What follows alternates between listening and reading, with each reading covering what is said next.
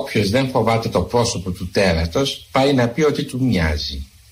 Και η πιθανή προέκταση του αξιώματος είναι να συνηθίσουμε τη φρίκη να μας τρομάζει η ομορφιά. Κυρίες και κύριοι, καλή σας μέρα. Μέρα συντονισμένη, καλή εβδομάδα. Καλοκαιριού εβδομάδα.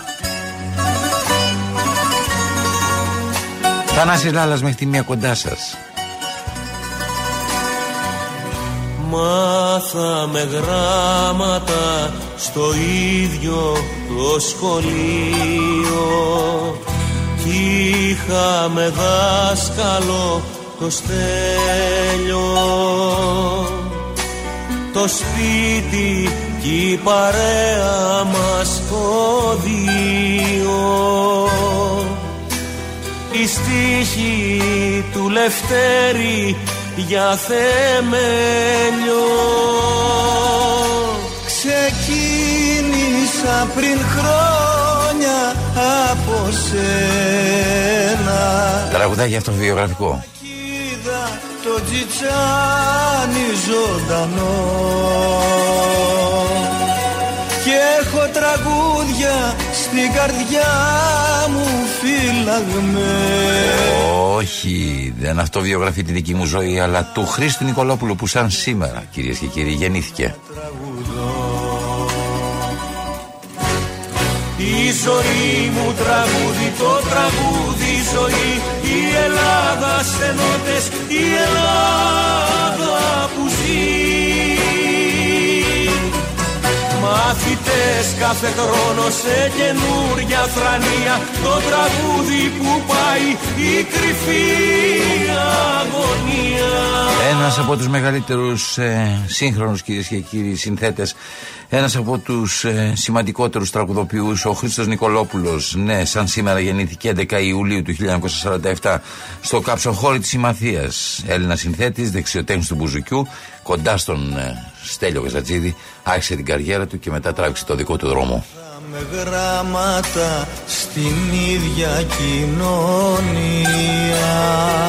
στο μεροκάματο του δρόμου Όλοι περιμένετε να τελειώσει τη μία όπως σας προανήγγειλε αυτή η εκπομπή. Όμως το πρόσωπο του τέρατος σήμερα θα τελειώσει κυρίες και κύριοι στις δύο. Ναι, από εδώ και πέρα και για κάποιες μέρες, δύο ώρες θα είναι οι συναντήσεις μας μαζί σας. Λίγμα του χρόνου. Με πήρε ο Χατζηδάκης απ' το χέρι. Χρήστος Νικολόπουλος σαν σήμερα γεννήθηκε αυτό το βιογραφικό τραγούδι. Μανθισμένες πασκαλιές Ο άνθρωπος που μου έγραψε τις νυχτερίδες και αράχνησε απόψεις έχω στην αγκαλιά μου αγριολούλουδο υπάρχω νύχτα στάσου στο σταυροδρόμι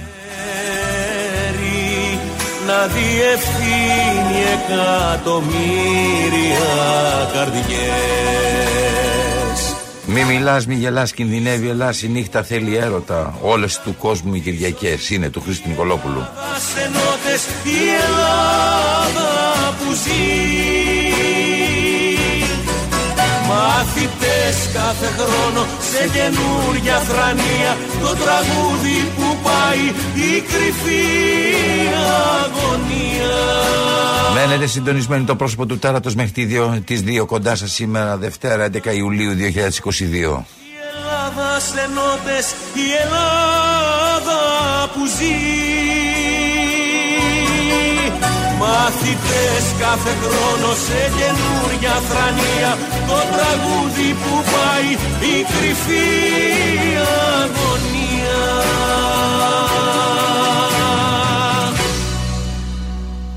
Ένα τραγουδάκι λοιπόν του Νικολόπουλου και του φίλου μας του Χαψιάδη. Κυρίες και κύριοι, ήταν αυτοβιογραφικό. Είναι σαν ο Χρήστος Νικολόπουλος να διηγείται τη ζωή του, να διηγείται όλα αυτά που συνέβησαν. Σαν σήμερα λοιπόν, 11 Ιουλίου γεννήθηκε το 1947 ε, στο καψοχώριο, όπως σας είπα, της Συμμαθίας. Η οικογένειά του δεν είχε τους απαραίτητους οικονομικούς πόρους για τις σπουδές του. Η ενασχόλησή του με το επαγγελματικό τραγούδι γύρω από τη μουσική.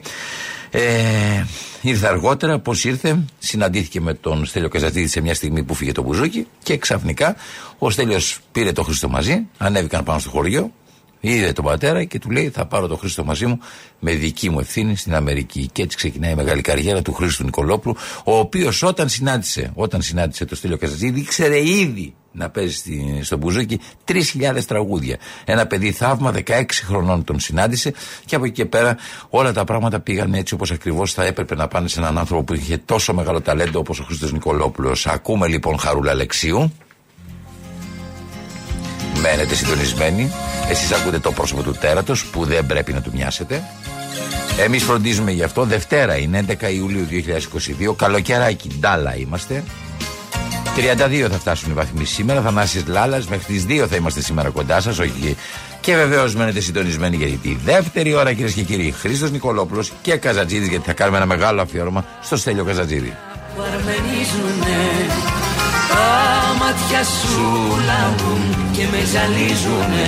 2, 11, 10, 80, 8, 8, 0 Όποιος θέλει τηλεφωνεί Ειρήνη Λεγάκη παίρνει μηνύματα για εσάς Ποια τραγουδάκια τους Στέλιου Καζατζίδη θέλετε να ακουστούν στο δεύτερο μέρος αυτής της εκπομπής που θα είναι αφιερωμένο όλος στο Στέλιο Καζατζίδη. Τα καράβια που ταξιδεύουνε αγάπη σου χαρίζουν και σου γυρεύουνε. Ναι, σε αυτή την εκπομπή κυρίες και κύριοι κάνουμε καλοκαίρι, δηλαδή είμαστε στην παραλία μαζί σας. Έχουμε ανοίξει το τραντζιστοράκι και ακούμε τραγουδάκια. Περνάει η ώρα μας έτσι ώστε να βουτάμε, να τροξιζόμαστε, να βγαίνουμε και να συζητάμε και να λέμε διάφορες αειδιούλε μεταξύ μας. Τέρμα τα πολιτικά. Ίσα! Θα βγει! Θα κάνει μπανάνια! Και με ζαλίζουνε Παναγιώτης Κάτσιος είναι στην, στην επιμέλεια των ηχητικών. Ακούσατε μόλις πριν την παρέμβασή του. Ο Δημήτρης Κύρκος φροντίζει για αυτό που φτάνει στα αυτάκια σας, δηλαδή τον ήχο. Η μουσική επιμέλεια, όπως κάθε φορά σε αυτή την εκπομπή, είναι του Βασίλη Κρυμπά και η αρχισυνταξία του Χρήστου Μητυλινιού. 2, 11, 10, 80, 8, 8, 0. Radio παπάκι παραπολιτικά.gr Τα χελιδόνια μου εσύ που ευωδιάζεις μες στα σεντόνια μου Όλα μου τα καράβια. μέσα στα κύματα. Της νύχτας στα γλυκά μας παραστρατήματα. Όλα μου τα καράβια. Χρήστος Νικολόπουλος σήμερα γεννήθηκε. Τραγουδάκι του ακούτε από τη φωνή της Χαρούλας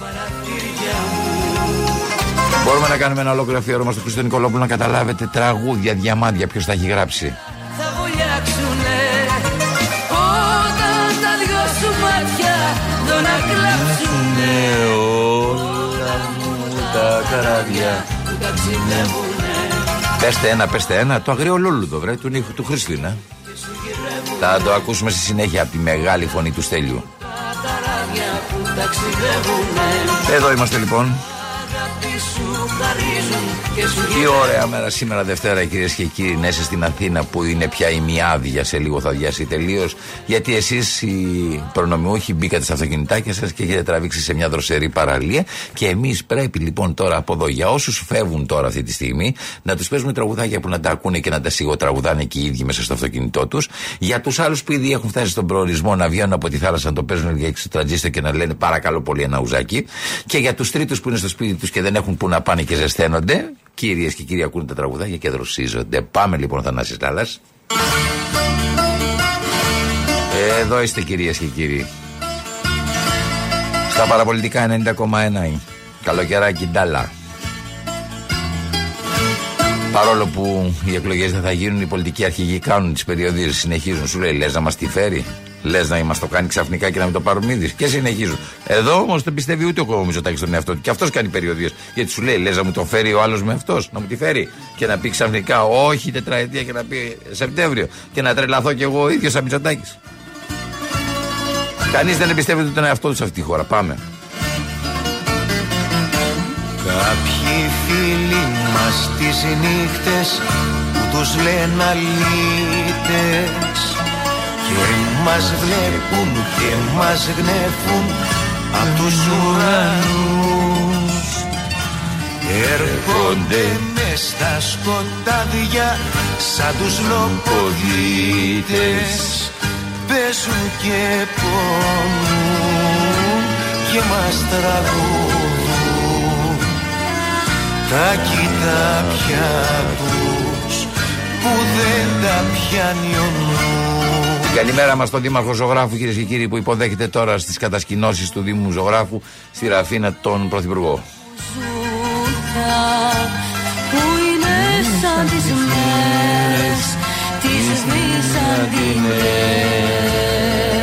Σε μια τελευταία εκδήλωση έριχνε ένα τραγούδι. Ο Δήμαρχος ήταν στις μεγάλες, ο Δήμαρχο Ζωγράφου. Σε μεγάλα κέφια σας λέω. Και βάλε στην ψυχή σου ανθρώπινες φωνές Κάποιοι αγνωστοί τις νύχτες Χρόνια ισοβήτες 2, 11, 10, 88, 8, 0 κυρίες και κύριοι τα τραγούδια της δεύτερης ώρας που θα είναι όλα αφιερωμένα στον Στέλιο Καζατζίδη. Επιλέξτε τα εσείς παίρνοντας το τηλέφωνο στο 211 10 80 880. Η Ειρήνη Λεγάκη είναι για σας εκεί. Τα τραγούδια τους και το χάρι τους.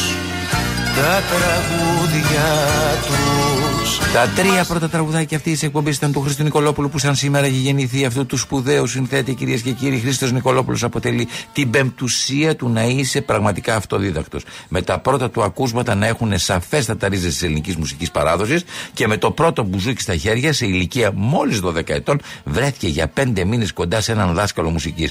Αν και αρίστευσε στο διάβασμα του πενταγράμμου τα μυστικά του οργάνου που διάλεξε, το μπουζούκι τα μάθε μόνο αυτοδίδακτο όπως έχει δηλώσει ο ίδιος. Άρχισε να μελετάει περνάει ατέλειωτες ώρες με τον μπουζούκι του και παράλληλα να παίζει με κάποια μικρά συγκροτήματα της περιοχής, είτε λαϊκά είτε παραδοσιακά τοπικά. Πολύ γρήγορα ο Χρήστος Νικολόπουλος άρχισε να γίνεται ένας δεξιοτέχνης του μπουζουκιού. Για λόγους βιοποριστικούς και με σκοπό να βοηθήσει την οικογένειά του, ασχολήθηκε νωρίς επαγγελματικά, παίζοντας σε όλη την περιφέρεια της πατρίδας του σε κέντρα, γιορτές, γάμους, πανηγύρια. Α! Μου ήρθε κάτι για τα πανηγύρια τώρα. Για να δούμε κυρίες και κύριοι την έκπληξη που έκανε η Εφηθόδη στην Ηλία για να δούμε στο Παναγύρι τι τραγούδισε.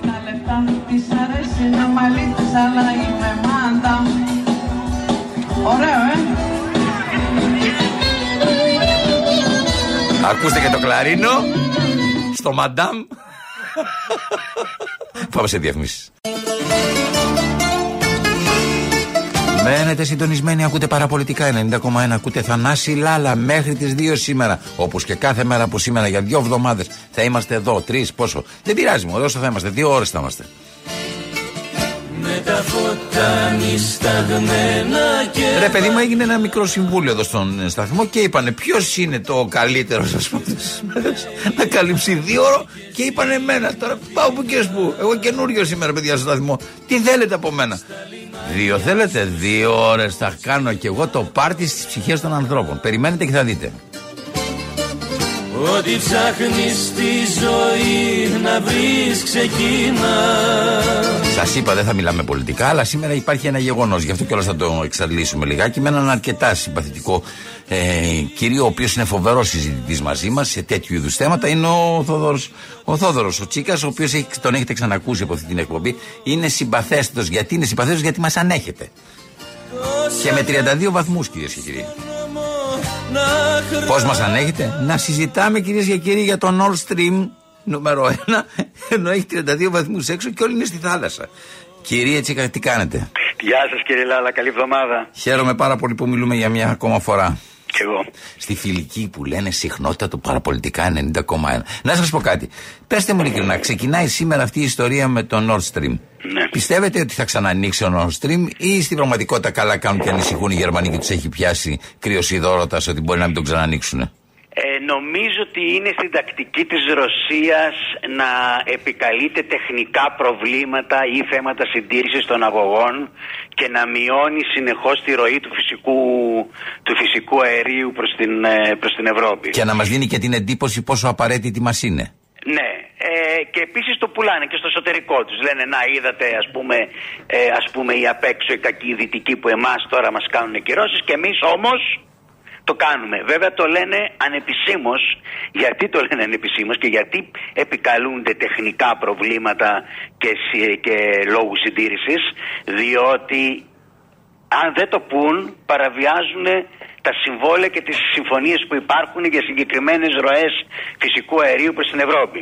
Ενώ επικαλούμενοι και άρα μπορούν να έχουν συνέπειες, νομικές συνέπειες και προφανώς και οικονομικές. Άρα προβλέπετε αυτό το πράγμα μέσα στις συμφωνίες τους ότι πιθανόν υπάρχει ένα δεκαήμερο συντήρηση ε, των αγωγών. Ναι ρε παιδί μου έχουμε τεχνικά προβλήματα, πρέπει να το συντηρήσουμε. Ε, εντάξει γίνονται αυτά στη ζωή. Να σας πω, όλα αυτά τα πράγματα ωραία. Έχουμε αρχίσει να απομακρυνόμαστε από την ιδέα ότι εκεί γίνεται πόλεμος. Έχουμε αρχίσει να απομακρυνόμαστε από το γεγονός ότι, ξέρετε, αυτά όλα τα πράγματα που έχουν συμβεί που έχουμε καταλάβει όλοι τώρα ότι γιατί δεν παίρνει κανένας απόφαση να είναι, γίνει ειρήνη, έτσι; Έχουμε λοιπόν καταλάβει μέσα από αυτές τις διαδικασίες ότι όλα γίνονται για τις business, δηλαδή γιατί υπάρχουν πίσω από αυτά τεράστια οικονομικά συμφέροντα. Ε, ή τουλάχιστον αυτή την εντύπωση μου δίνει εμένα, δεν ξέρω αν έχετε διαφορετική εντύπωση. Ε, νομίζω ότι χρησιμοποιούνται για γεωπολιτικούς λόγους. Δηλαδή, οικονομικά μέσα χρησιμοποιούνται για την επιβολή ενός συσχετισμού δύναμης από τη μία ή από την, ε, ε, από την άλλη πλευρά. Και επειδή η Ρωσία το βασικό πράγμα που έχει είναι τα αεροκοιτά καύσιμα, το φυσικό αέριο και το πετρέλαιο, έτσι, γιατί η οικονομία της είναι περίπου μια οικονομία μιας, μιας μεσαίας ευρωπαϊκής χώρας, έτσι, δεν είναι πολύ μεγάλη η οικονομία, το έχει αυτό ως όπλο. Βεβαίως, εδώ πέρα πληρώνουν ορισμένες ειδικά, η Ευρώπη συνολικά, η Δυτική Ευρώπη και ειδικά ορισμένες χώρες, Γερμανία, Αυστρία, Ιταλία, την πολύ μεγάλη εξάρτησή τους, μονομερή εξάρτησή τους στην ενέργεια από τη Ρωσία. Που ήταν και φτηνό το προϊόν και δεν μπορούσε να το πουλήσει, να πουλήσει το δικό της προϊόν οι Ηνωμένες Πολιτείες. Το λέω αυτό, καλά; Και γι' αυτό βλέπετε ότι γίνεται μια μεγάλη συζήτηση τώρα και στην Ευρωπαϊκή Ένωση και στον ΝΑΤΟ γενικά σε όλους τους δυτικούς οργανισμούς ότι δεν πρέπει να είναι το μόνο κριτήριο η τιμή διότι πρέπει και να είναι αξιόπιστη η πηγή Μα μέχρι σήμερα ήταν αξιόπιστη η πηγή. Του, όταν του, μα, του, ο, όταν όμως οι, οι Ηνωμένες Πολιτείες είδαν ότι δεν μπορούν να δώσουν το δικό τους προϊόν γιατί η τιμή ήταν πάρα πολύ ακριβή, γιατί και η εξόριξη ήταν πάρα πολύ ακριβή, γι' αυτό και όλα δημιουργήσαν όλο αυτό το πρόβλημα για να μπορεί και η Αμερική σε κάτω από αυτές τις συνθήκες να πουλήσει. Έτσι δεν είναι, κάνω λάθος; Κοιτάξτε όμω, έχει μεσολαβήσει η Συγγνώμη, τα λέω, αλλά. Ουκρανία. Ναι. Έτσι, κύριε Λάλα. Μα γι' αυτό μεσολάβησε η Ουκρανία, δεν φοβάμαι. Πρέπει να το, δεν πρέπει να το ξεχνάμε. Και επίσης θέλω να σας υπενθυμίσω ότι εδώ πέρα είναι ένας που έχει επιβάλει ε, ο Πούτιν στην ευρωπη πριν την εισβολή στην Ουκρανία. Δηλαδή από πέρυσι το φθινόπωρο άρχισε να μειώνεται η ροή του φυσικού αερίου προς την Ευρώπη από τη Ρωσία Πρώτον, για να εκβιαστεί ως ένα βαθμό η Ευρώπη. Δεύτερον, για να διχαστούν οι εταίροι μεταξύ τους, διότι δεν είναι όλοι το ίδιο εξαρτημένοι από το, από το ρωσικό φυσικό Και τρίτον, με τη μείωση της ροής φυσικού αερίου αν, ανεβαίνουν τεχνητά οι τιμές και έτσι μπόρεσε ο Πούτιν να χρηματοδοτεί την εισβολή τους στην ε, Έλα όμως που υπάρχουν και οι άλλοι που λένε. Έλα όμως που ε, είναι, υπάρχουν και οι άλλοι μέσα στην Ευρωπαϊκή Ένωση που λένε όσο καιρό τα είχε βρει πάρα πολύ καλά η Γερμανία και επέβαλε αυτήν την εισαγωγή από την Ρωσία. Όλοι οι υπόλοιποι και κυρίως οι χώρες του Νότου υπήρχαν, αυξάνανε συνεχώς το χρέος τους γιατί δεν τα πηγαίνουν καλά ενώ τα πήγαινε πολύ καλά η Γερμανία και δεν μιλούσαμε για Ευρωπαϊκή Ένωση και μιλούσαμε για Γερμανική Ένωση. Γι' αυτό είπα ότι μερικές χώρες πληρώνουν τώρα τη μονομερή τους ενεργειακή, την ενεργειακή εξάρτηση. Και, και γι' αυτό αποδεικνύεται ότι δεν ήταν αξιόπιστη, αξιόπιστη πηγή ενέργειας ε, η Ρωσία του Πούτιν, όπως δεν είναι και αξιόπιστη πηγή τεχνολογίας η Κίνα. Γι' αυτό βλέπετε ότι στις συζητήσεις που γίνονται στους G7, στην Ευρωπαϊκή Ένωση, στον ΝΑΤΟ κλπ. λένε ότι πέραν της φτηνής τιμής θα πρέπει από εδώ και πέρα να βλέπουμε το κατά πόσο μπορούμε να έχουμε εμπορικές συναλλαγές με αυταρχικά ή απολυταρχικά καθεστώτα, όπως της Ρωσίας του Πούτιν και της Κίνας. Και αυτό είναι μια μεγάλη συζήτηση που αλλάζει λίγο και την παγκοσμιοποίηση την ίδια. Έτσι. Έλα όμως που τώρα. Με συγχωρείτε γιατί σήμερα. Παρακαλώ. Ε, ε, κύριε Τσίκα, σήμερα είμαι σε μεγάλη φόρμα, έτσι. Απλώς σας το λέω. Συνήθως δεν τα ρωτάω αυτά. Τα αποφεύγω γιατί δεν είμαι και ειδικός, αλλά όμως επειδή τα μαζεύω. Να σας πω τώρα, πέστε μου όμως ταυτόχρονα, τι γίνεται με αυτή τη συνεργασία με όλες αυτές τις περίεργες χώρες που κάνουν οι Αμερικάνοι, με τους Ταλιμπάν, με τους Καταριανούς, με τον Κατάρ που έγινε τις τελευταίες μέρες και όπου σε αυτή την ιστορία προσπαθούν να εντάξουν στον ΝΑΤΟ το Κατάρ. Μήπως μετά από ένα χρόνο, δύο χρόνια, δούμε πάλι από εκεί έναν πόλεμο που να μας λέει κάποιος άλλος που κινείται, επειδή ακριβώς οι Αμερικάνοι αποφασίσανε τώρα να βάλουν και το Κατάρ στο ΝΑΤΟ, ε, ε, κάνουν συναντήσεις με τους Ταλιμπάν και με τους Καταριανούς για να λύσουν το πρόβλημα και να ελέγξουν και την από εκεί περιοχή; Ε, Μήπως τότε θα αρχίσουμε να λέμε πάλι ότι κάτι άλλο φταίει; Τώρα κοιτάξτε, τώρα εδώ πέρα έχουμε μια άλλη πολύ σημαντική εξέλιξη η, η, οποία, η οποία προηγείται όμως του πολέμου της Ουκρανίας. Οφείλουμε να πούμε ότι αυτή η εξέλιξη αρχίζει από την προηγούμενη Αμερικανική Προεδρία επί Τραμπ όπου ε, ενθάρρυναν οι Ηνωμένες Πολιτείες της Αμερικής ε, την συμφιλίωση μεταξύ αραβικών χωρών, όπως για παράδειγμα από τη μια μεριά του Κατάρ και από την άλλη μεριά της Σαουδικής Αραβίας και των Ενωμένων Αραβικών Εμμυράτων που ήταν ας πούμε πιο φιλοδυτικά, Ένα κομμάτι αυτό και μετά ένα άλλο ακόμη σημαντικότερο, την εξομάλυνση των σχέσεων του Ισραήλ με όλες αυτές τις αραβικές χώρες.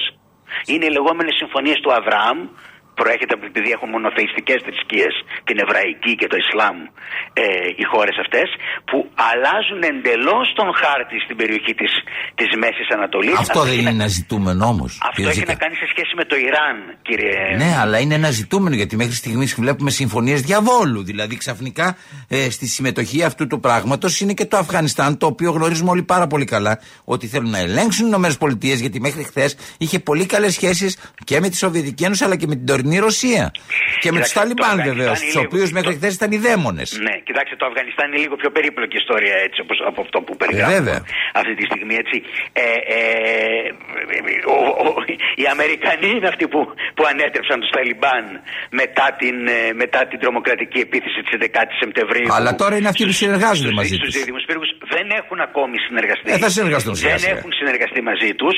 Ε, ε, Απλώς το Κατάρ. Ούτε οι Ουκρανοί είχαν μπει στο ΝΑΤΟ. Μπαίνανε. Επειδή το Κατάρ, επειδή το Κατάρ ε, έχει σχέσεις με τους, ε, ε, με τους Ταλιμπάν ε, ανέλαβε μάλιστα να, να φυλάει και το, και το αεροδρόμιο της πρωτεύουσας του Αφγανιστάν της, της Καμπούλ γίνονται στο Κατάρ άτυπες συνομιλίες για να μπορούν να έχουν ε, κάποιου τύπου συνομιλίες διότι δεν αναγνωρίζει διπλωματικά οι Ηνωμένες Πολιτείες της Αμερικής και κανένα άλλο κράτος του κόσμου δεν αναγνωρίζει το καθεστώς των Ταλιμπάν στο Αφγανιστάν. Άρα δεν έχουν διπλωματικές σχέσεις, έχουν κλείσει ξένες πρεσβείες και για να υπάρχει ένας διάβλος επικοινωνίας ορισμένες άτυπες ε, συνομιλίες διεξάγονται στο Κατάρ διεξάγονται πριν την εξέλιξη, πριν την απομάκρυνση των Αμερικανών ε, από το από το Αφγανιστάν. Ε, αυτές οι συνομιλίες σταμάτησαν ναι, όταν ανέλαβαν οι Ταλιμπάν ε, πάλι κατέλαβαν την, ε, ε, την εξουσία. Τώρα θα δούμε πώς θα γίνει. Όχι θα δούμε, γιατί τώρα είδαμε τη συνάντηση. Τώρα, τώρα είναι δημόσια η συνάντηση που έκαναν οι Ταλιμπάν, οι Καταριανοί ε, και με τις ΗΠΑ. Δεν είναι κάτι το οποίο είναι ε, στην, στην ε, σφαίρα της φαντασίας. Είναι ένα γεγονός. Υπάρχουν ορισμένα θέματα. Δηλαδή, θα σας πω για παράδειγμα. Το Αφγανιστάν αυτή τη στιγμή περνάει μια τεράστια ανθρωπιστική κρίση.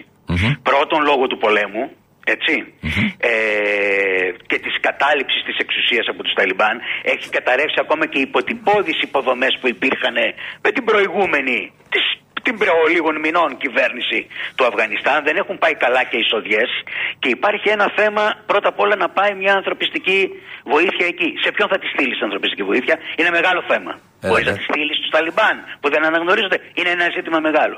Επίσης υπάρχουν ακόμα ξένοι υπήκοοι στο ίδιο το Αφγανιστάν εγκλωβισμένοι. Τι θα γίνει με αυτούς, θα τους αφήσεις εκεί; Επομένως, γίνονται ορισμένες άτυπες συνομιλίες χωρίς να, αναγνωρίζει, να αναγνωρίζεται το καθεστώς των Ταλιμπάν, προκειμένου να βρεθούν ορισμένες λύσεις σε αυτά τα θέματα και προσφέρει, ας το πω, τη διαμεσολάβησή του, τις καλές του υπηρεσίες το Κατάρ.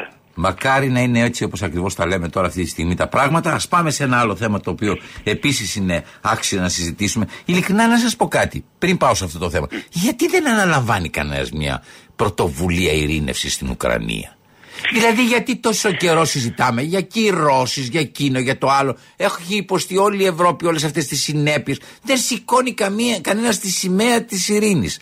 Όλοι ας πούμε αφήνουν, μάλιστα στέλνουν και όπλα για να συνεχίζεται αυτό το πράγμα. Να διαρκέσει όσο το δυνατόν περισσότερα χρόνια. Γιατί γίνεται αυτό, Πώς το εξηγείτε ότι κανείς δεν συζητάει για ειρήνευση, όλοι συζητάνε για κυρώσεις. Κύριε Λάλα, υπάρχει ένας επιτιθέμενος στην Ουκρανία. Συμφωνούμε, το έχουμε λύσει αυτό, έτσι είναι. Όχι, Αλλά ναι, δεν μπορεί να συνεχίσει. Κάποια Όχι. στιγμή επιτιθέμενος ήταν και, στο, και στη Συρία. Κάποια στιγμή τελείωσε η ιστορία. Δεν άλλαξε κάτι, γιατί φοβάμαι ότι δεν άλλαξε τίποτα. Τώρα αφήστε τώρα τη Συρία, γιατί αν θέλετε την μπορούμε να τη συζητήσουμε. Είμαι έτοιμος. Μετά από το ένα λεπτό που θα σας πω για, τη, ναι, ναι. για την Ουκρανία, ό,τι ναι, ναι. θέλετε. Λοιπόν, υπάρχει ένας εισβολέας. Λοιπόν, αν συνεχίζει ο εισβολέας να κάνει την επίθεσή του και ο αμυνόμενος, που είναι η Ουκρανία, θα συνεχίσει την άμυνά του. Δηλαδή, το βασικό είναι να σταματήσει η επίθεση. Να σταματήσει δηλαδή αυτός ο οποίος έχει μπει μέσα και έχει κάνει την πράξη. Προσέξτε, εάν δεν σταματήσει η επίθεση, δεν μπορεί να σταματήσει και η άμυνα. Και δεν είναι παράλογο οι υπόλοιπες χώρες του κόσμου να ενισχύουν τον αμυνόμενο.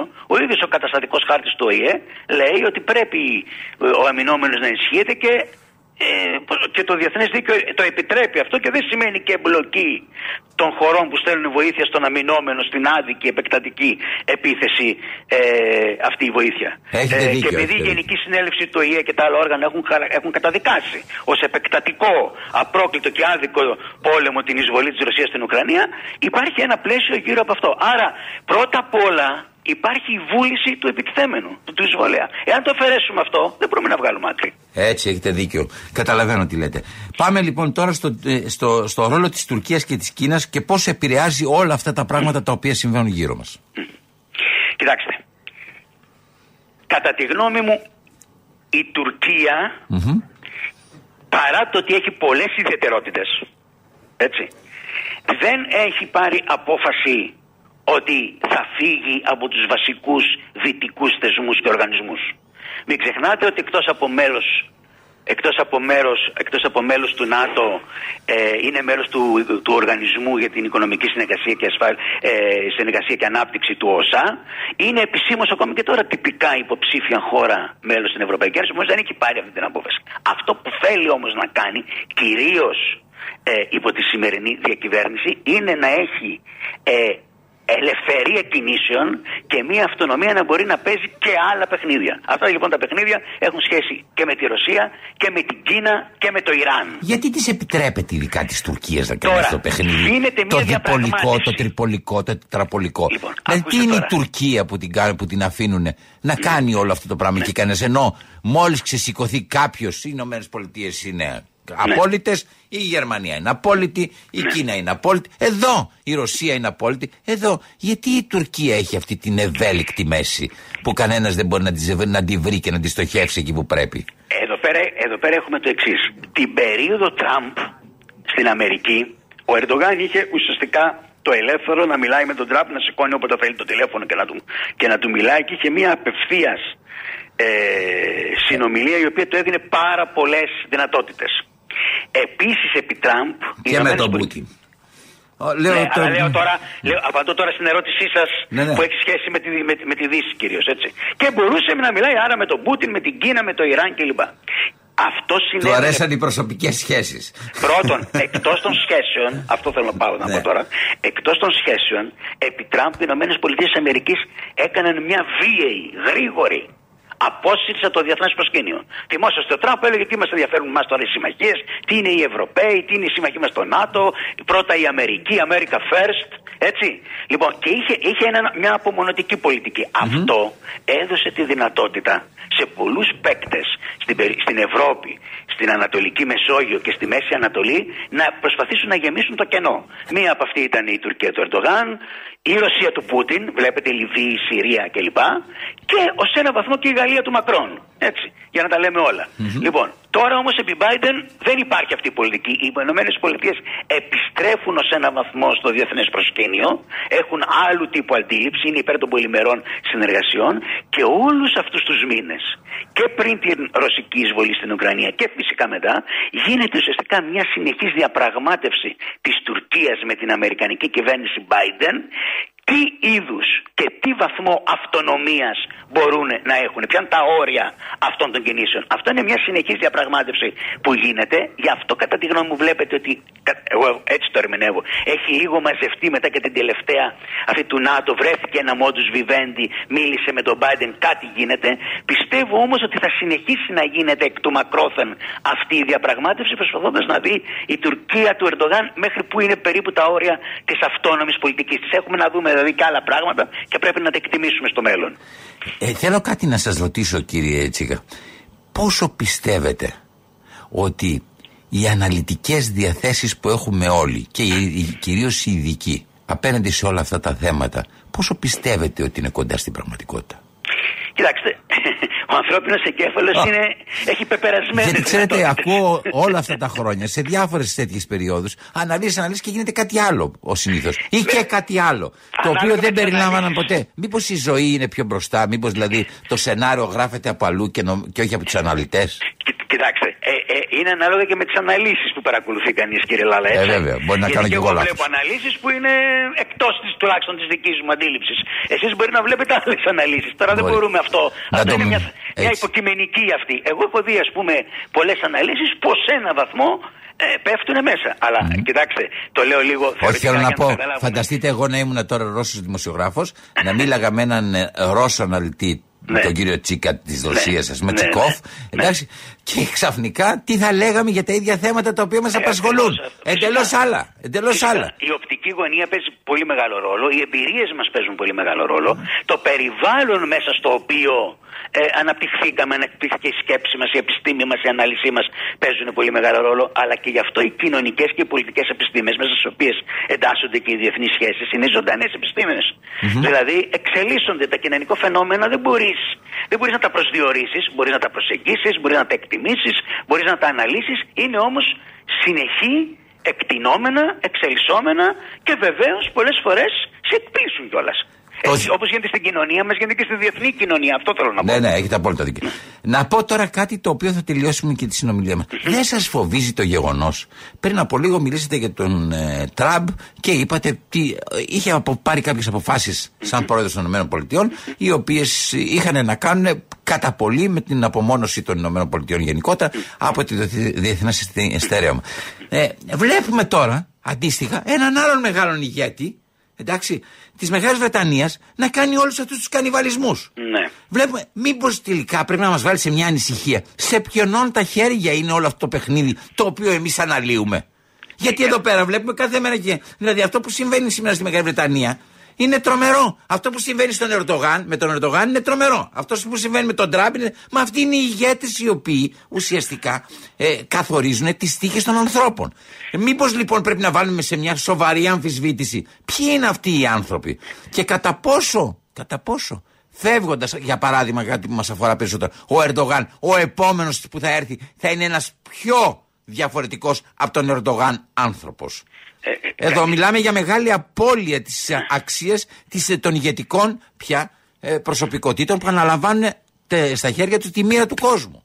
Ε, Κανένας δεν το βάζει σαν θέμα. Καταρχάς, κάνατε μια πολύ σωστή σύνδεση, διότι το φαινόμενο Μπόρις Τζόνσον στην Βρετανία είναι περίπου ανάλογο με το φαινόμενο Ντόναλτ Τραμπ στις ΗΠΑ. Αλλά κυριαρχήσανε. Είναι το ίδιο ρεύμα που επικράτησε μια περίοδο και το Brexit, η έξοδος της Βρετανίας από την Ευρωπαϊκή Ένωση, είναι ουσιαστικά μια απομονωτική αντίληψη αντίστοιχη με την απομονωτική αντίληψη των υπερσυντηρητικών ρεπουμπλικάνων στις ΗΠΑ και του Τραμπ. Και ήταν το ίδιο ρεύμα που επικράτησε για μια περίοδο. Ε, βλέπουμε ότι αυτή την περίοδο δεν επικρατεί αυτό το ρεύμα, χωρίς να ξέρουμε φυσικά να μπορούμε να κάνουμε προφητεία. Αλλά για πηγαίνετε στη μεριά. Ο διάλογος ο διάλογος είναι, για να, είστε, ναι, να είναι ζωντανή κουβέντα μας. Ναι. Αλλά για πηγαίνετε στην άλλη μεριά των απλών ανθρώπων. Ναι. Του Βρετανού, του Αμερικάνου, του Έλληνα, του Τούρκου, του Γάλλου. Όταν βλέπει αυτό το πράγμα να, να, φτάνουν, να φτάνουν στα αξιώματα αυτά άνθρωποι οι οποίοι σκέφτονται με αυτόν τον τρόπο, δρούν με αυτόν τον τρόπο, συμπεριφέρονται με αυτόν τον τρόπο, πού μπορεί να υπάρχει πια μια αξιοπιστία πολιτική; Οι, οι, οι λαοί εκλέγουν τους ηγέτες με τι αξίε Εντάξει, αυτό είναι αυτονόητο. Αυτό... Όχι, όχι, δεν είναι αυτονόητο, γιατί πρέπει να ξέρουμε ότι η ψήφος που έχει ο καθένας μας έχει μεγάλη αξία. Ναι, αλλά πρέπει να υπάρχουν αντίστοιχα και τα πρόσωπα. Εμεί είμαστε υπεύθυνοι για τους ηγέτες μας. Ναι. Δηλαδή, ε, στις δημοκρατικές τουλάχιστον χώρες, έτσι. Προσέξτε, ε, να σας το πω να δείτε τι. Αυτό ξέρετε, έχει καταρριφθεί από την ελληνική τηλεόραση και γενικότερα από την ε, τηλεόραση. Όταν, όχι, όχι, ένα λεπτό, δεν με ακούσατε το συλλογισμό μου. Εάν δείτε στα, στα πέντε κανάλια ναι. και βλέπετε την ίδια στιγμή πέντε ευτελή προγράμματα, ο ναι. άνθρωπος ο οποίος κάθεται απέναντι στην τηλεόραση θα δει ένα από τα ευτελές. Αν λοιπόν έχουμε μπροστά μας να ψηφίσουμε πέντε ευτελή πρόσωπα, ναι. ένα από τα ευτελή πρόσωπα αυτά θα ψηφίσουμε. Δεν είναι πάντα το ζητούμενο σωστό, λοιπόν επιφανειακό, είναι σε βάθος το πρόβλημα. Σωστό, συμφωνώ.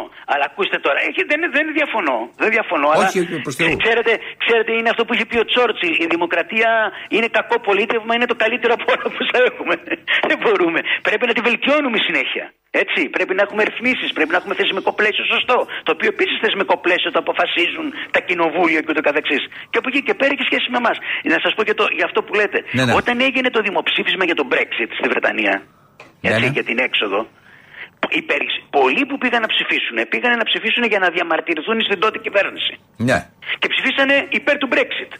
Και δεν περιμένανε να περάσει η έξοδος Ναι. της Βρετανίας. Και είπανε την άλλη μέρα, «Ι, τι κάναμε; Καλά, εμείς λέει πήγαμε για να διαμαρτυρηθούμε. Εμείς δεν θέλαμε να φύγει η Βρετανία από την Ευρωπαϊκή Ένωση. Ναι. Και αρχίσαν να ζητάνε μετά δεύτερο δημοψήφισμα. Άρα.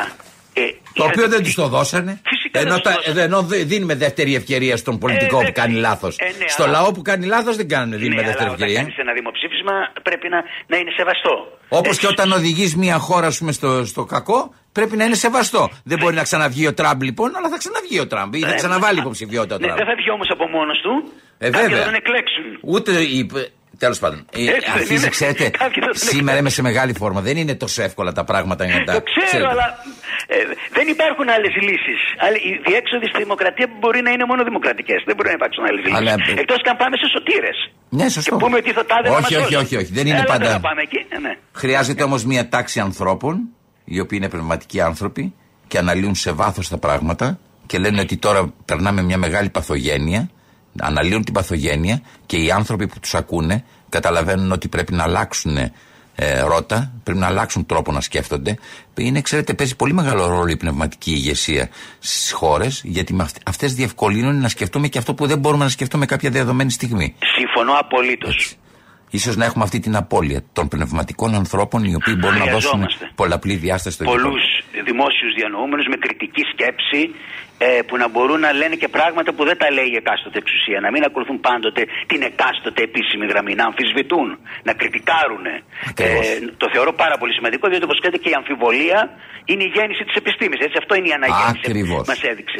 Σας ευχαριστώ πάρα πολύ για τη συνομιλία. Και να εγώ. είστε καλά και θα τα ξαναπούμε. Και εσείς. Ήταν ο κύριος Θοδόρο Τσίκας, διεθνολόγος, με τον οποίο μιλήσαμε για όλα αυτά τα οποία σήμερα αποτελούν θέμα συζήτησης και ξεκινάνε από το Nord Stream ε, και ε, πιστεύω ότι θα δούμε ποια θα είναι η εξέλιξή τους στο μέλλον. Αλλά όμως, κρατάω κυρίες και κύριοι, για να κλείσω αυτό το ρεπορτάζ, κάτι το οποίο είναι πάρα πολύ σημαντικό. Ξέρετε, δεν μπορεί να τίθεται σε αμφισβήτηση ο- το γεγονός της αναγκαιότητας πνευματικής ηγεσίας. Και θα σας το δώσω σαν παράδειγμα. Προχθές στη Βουλή βγήκανε όλοι οι πολιτικοί αρχηγοί και μιλάγανε για τον Όργουελ. Εάν κάποιος περιοριζόταν σε αυτά που λένε αυτοί οι πολιτικοί αρχηγοί για τον Όργουελ, δεν θα ξαναέπαιρνε βιβλίο του Όργουελ στα χέρια του. Ο ένας τον έλεγε έτσι, ο άλλος τον έλεγε αλλιώς, ο άλλος τον έλεγε παραλλιώς. Δεν υπήρχε κάποιος να αξιολογήσει στο επίπεδο που θα έπρεπε τον Όργουελ. Θέλετε να ακούσετε το παράδειγμα, ακούστε το. να παρουσιάζεστε ως φιλεργατικός, ως ε, ένας πρωθυπουργός με κοινωνικό πρόσωπο. Μου ήρθαν στο μυαλό τα σαρκαστικά λόγια του George Orwell από το 1984.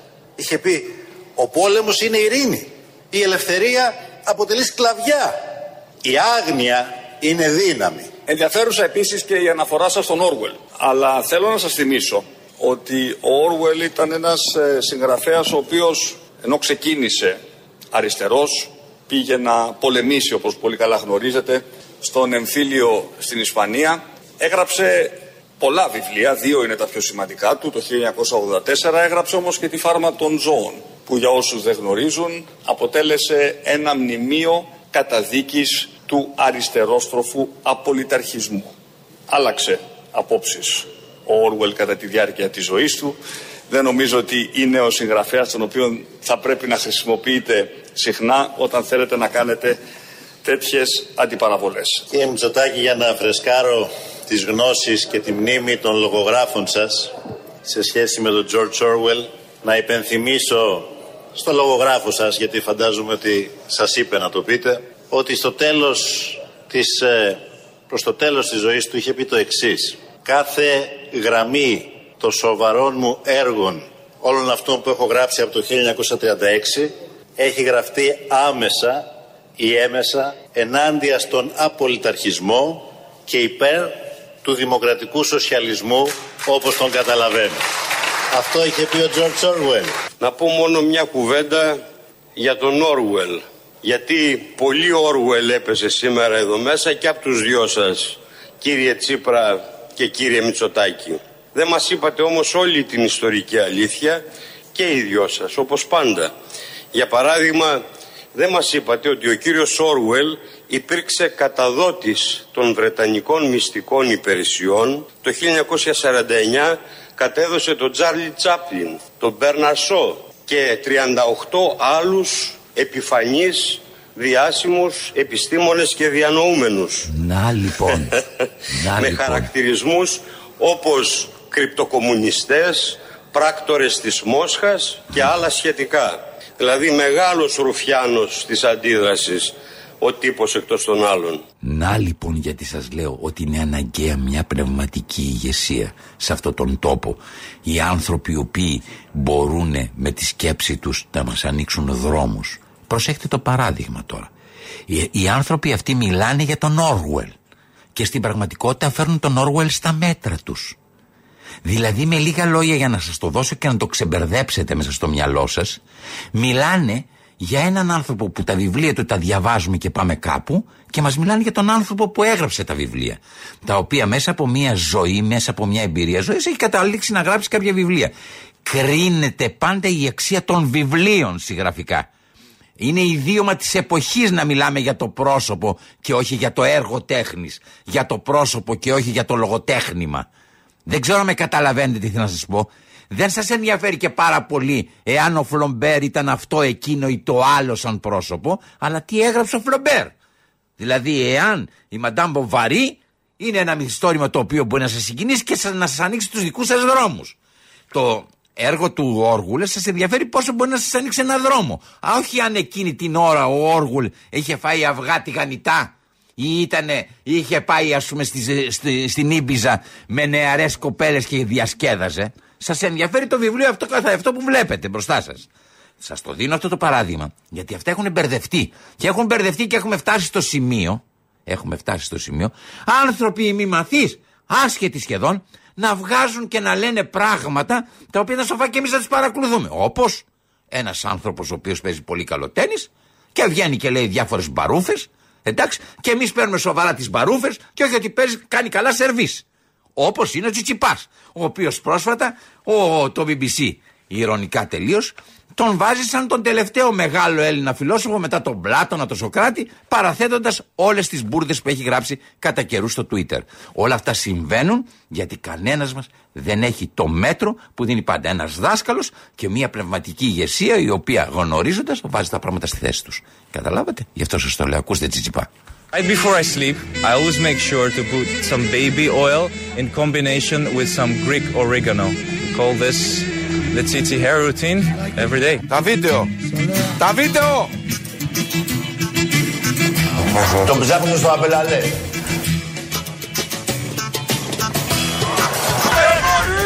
Τι κάνει εκεί, ο Ναύαρχος έπαθε τρικυμία. Yeah, it's it's constant bullying. That's what he does. He bullies his opponents. He was probably a bully at school himself. Ρακίζεσαι όπως πάντα, όπως πάντα.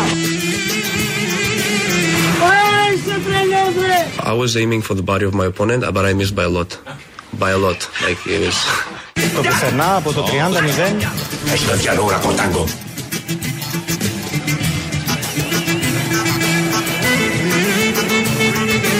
Κάτω ρακέτα, δεν κάνω. Εντάξει, ό, όλα επιτρέπονται, τι να πω. Ε, όλα μπορούν να ακουστούν. Κατανοητό. Τι είναι αυτό ρε, τι είναι αυτό ρε; Αυτά σε φόρμα είμαστε σήμερα. Να θέλετε να σας πω και μερικά quotes, όπως λένε, εντάξει, του Τσιτσιπά που μου παραθέτει το BBC. Μια κυλιόμενη σκάλα και μια ηλεκτρική οδοντόβουρτσα είναι δύο πράγματα που μπορούν να σταματήσουν να λειτουργούν και να επιτύχουν τον αρχικό τους στοχό. Στόχο. Στοχό είναι. Δεύτερο, δεύτερο καταπληκτικό, καταπληκτικό. Το αβοκάντο δεν είναι τόσο καλά, τα αβοκάντο δεν είναι τόσο καλά όσα τα γουακαμόλε. Καλά τα είπα. Τρίτο, το να λες σε κάποιον ότι του πάνε τα γένια σημαίνει βασικά ότι δείχνει καλύτερος όσο λιγότερο βλέπεις το πρόσωπό του. Φοβερό. Τρίτο, τέταρτο, αληθινή ευτυχία είναι να ζεις στο μαξιλάρι από την κρύα πλευρά.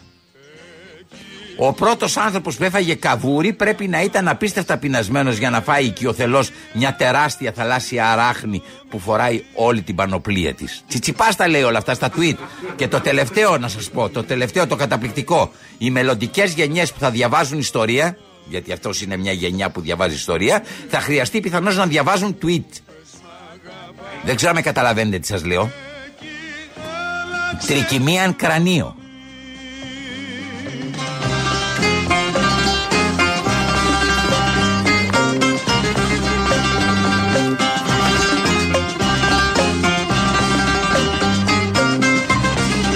Μένετε συντονισμένοι, ακούτε Θανάση Ράδα κυρίες και κύριοι. Ακούτε το πρόσωπο του τέρατος. Και πώς να μην το μοιάσετε Δευτέρα 11 Ιουλίου 2022. Ναι, κυρίες και κύριοι, στο δεύτερο μέρος αυτής της εκπομπής. Γιατί δεν τελειώνουμε στη μία σήμερα. Θα τελειώνουμε όπως κάθε μέρα στη συνέχεια και θα σας πω μέχρι πότε στις δύο. Θέλω να σας πω λοιπόν ότι στο δεύτερο μέρος έχουμε μεγάλο στέλιο Καζατζίδη αφιέρωμα με λεγόμενά του και τραγούδια του. Εσείς 2-11-10-88-80 Ειρήνη Λεγάκη, στέλνετε τα μηνύματά σας. Διαλέγετε ποια τραγουδάκια θέλετε να ακούσετε. Τους Στέλιου Καζατζίδη, ποιος τραγουδάρες δηλαδή. Με συγχωρείτε για την έκφραση. Εντάξει, και εμείς θα τα βάλουμε και μαζί με εμάς θα τα ακούσετε κι εσείς και θα τα ακούσουν και όλοι οι υπόλοιποι οι οποίοι δεν πήραν τηλέφωνο, κυρίες και κυρία. Εκεί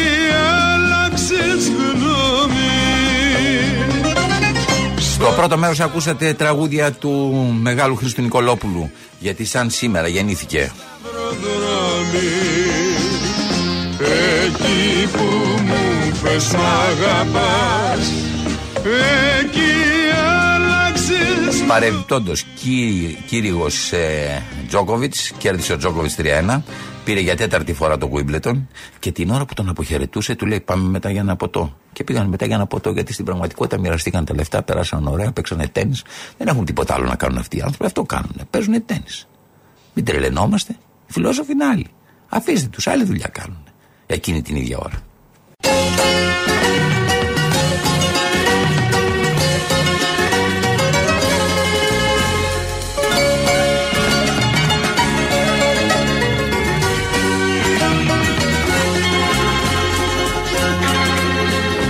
Υπάρχω.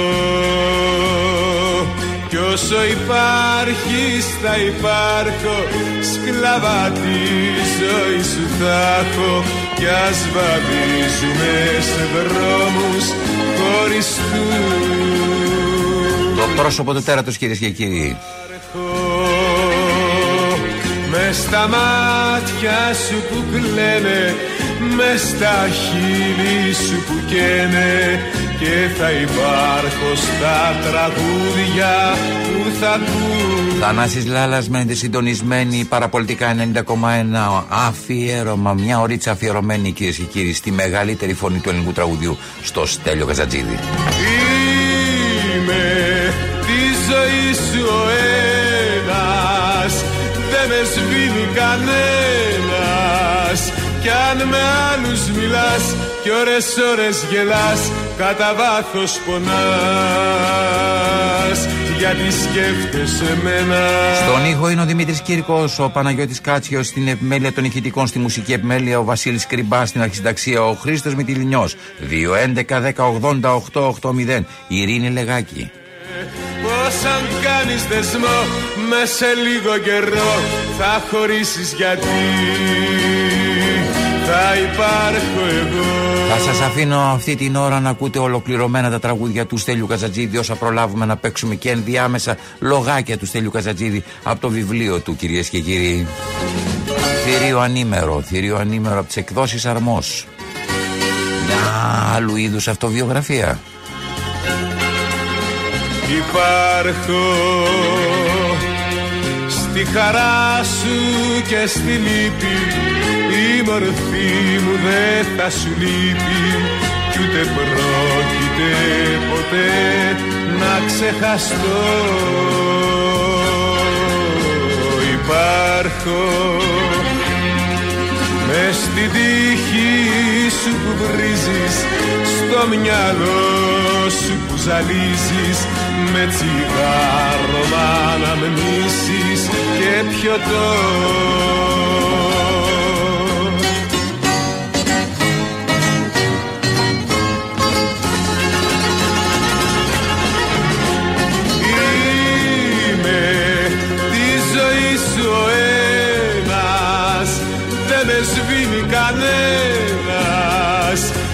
πιωτό περνάς κι ώρες ώρες γελάς κατά βάθος πονάς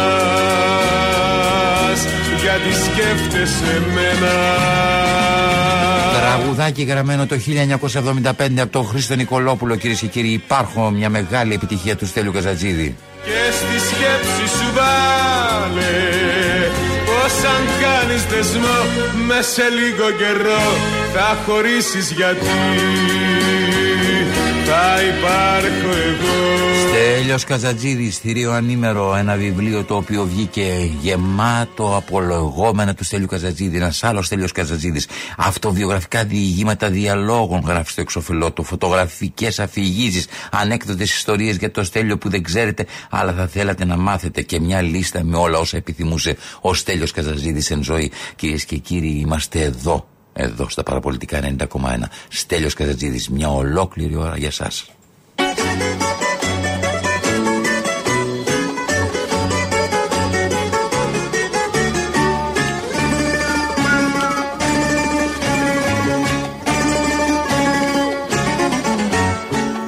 Στο θολωμένο μου μυαλό ο κόσμος είναι μια σταλιά.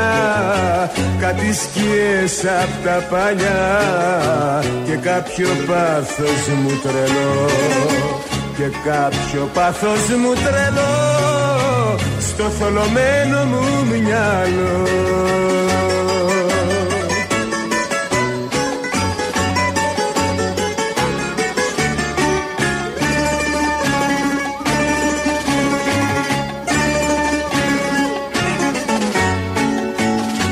Το θολωμένο μου μυαλό με έχει προδώσει προπολού Του λέω αλλού και τρέχει αλλού Με κάνει και παραμιλώ Με κάνει και παραμιλώ Το θολωμένο μου μυαλό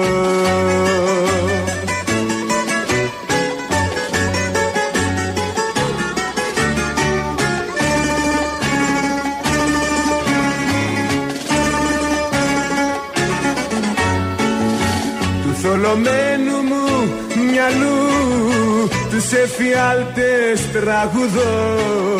Κι αν σας επικράνα ως εδώ φταίει το πάθος του τρελού.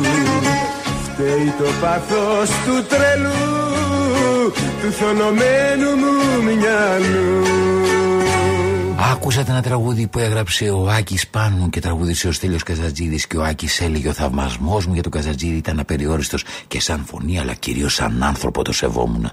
Νομίζω ότι η στάση ζωής του Καζατζίδη είναι όμοια με τη δική μου. Δεν κάθισε ποτέ εν ονόματι του χρήματος να ανεχθεί ορισμένα πράγματα τα οποία δεν θα τα ανεχόταν.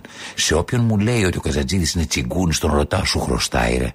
Κανένας δεν βρέθηκε, λέει ο Άκης Πάνου, να μου πει ότι ο Καζατζίδη ναι, του χρωστούσε έστω και μια δραχμή. Εγώ αυτό ξέρω, αυτό καταθέτω. Τότε που τραγουδούσε ο Κανένας δεν μου φταίει για το χάλι μου, σπάσιμο θέλει το κεφάλι μου του Καλδάρα. Ξέρετε το τραγούδι, λέει ο Άκης Πάνου. Ο κόσμος, θυμάμαι, είχε πάθει αμόκ. Είχαμε πάει να τον δούμε και να τον ακούσουμε στο μαγαζί που τραγουδούσε και κάποιος είχε πάρει ένα σπασμένο ποτήρι, σας λέω, και το είχε καρφώσει στο κούτελό του. Και έτρεγαν τα αίματα και φώναζε Γεια σου Στελάρα! Φώναζε αιμόφλητο. Τρελά πράγματα σας λέω, λέει ο Άκης Πάνου. Λέω τότε του Μουκάκου που ήταν στην παρέα μου. Δεν μου λες, άμα φύγει τώρα αυτός ο τραγουδιστής από εδώ και πάει μέχρι το Σύνταγμα τραγουδώντας με τον κόσμο που θα μαζέψει από πίσω του, κάνει ή όχι επανάσταση.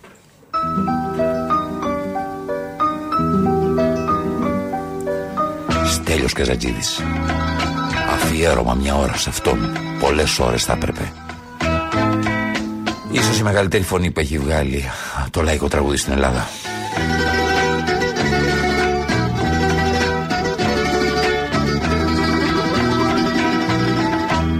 Θα λυπηθώ που σε χάσα γιατί σε αγαπούσα και θα χαρώ που γλιτώσα. Αφού δεν μ' αγαπάς θα λυπηθώ που γέλασες. Κι εγώ παραμιλούσα και και θα χαρώ που γυρίσες. Και με παρακαλάς.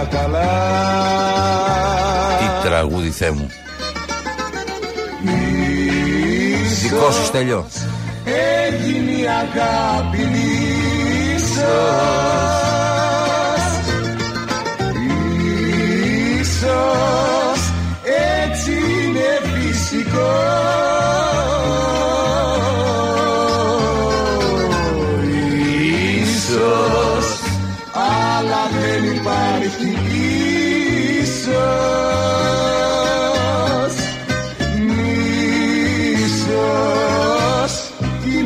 κάτι τραγικό Το δικό σου στέλιο είναι το θράσος του παρουσιαστή κυρίες και κύριοι Του δημοσιογράφου. Πέστε το όπως θέλετε Ας πούμε απέναντι στο μύθο. Μένετε συντονισμένοι. Παραπολιτικά 90,1 Θανάσης Λάλας. Στέλιος Καζατζίδης μόνος του.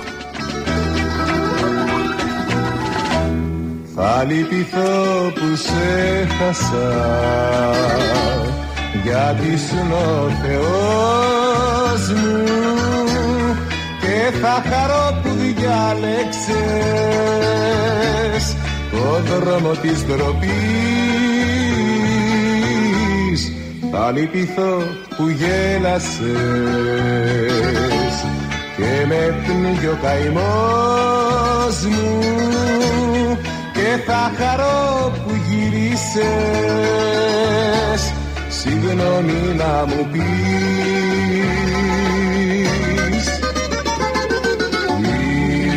Ίσως έγινε η αγάπη ίσως Ίσως έτσι είναι φυσικός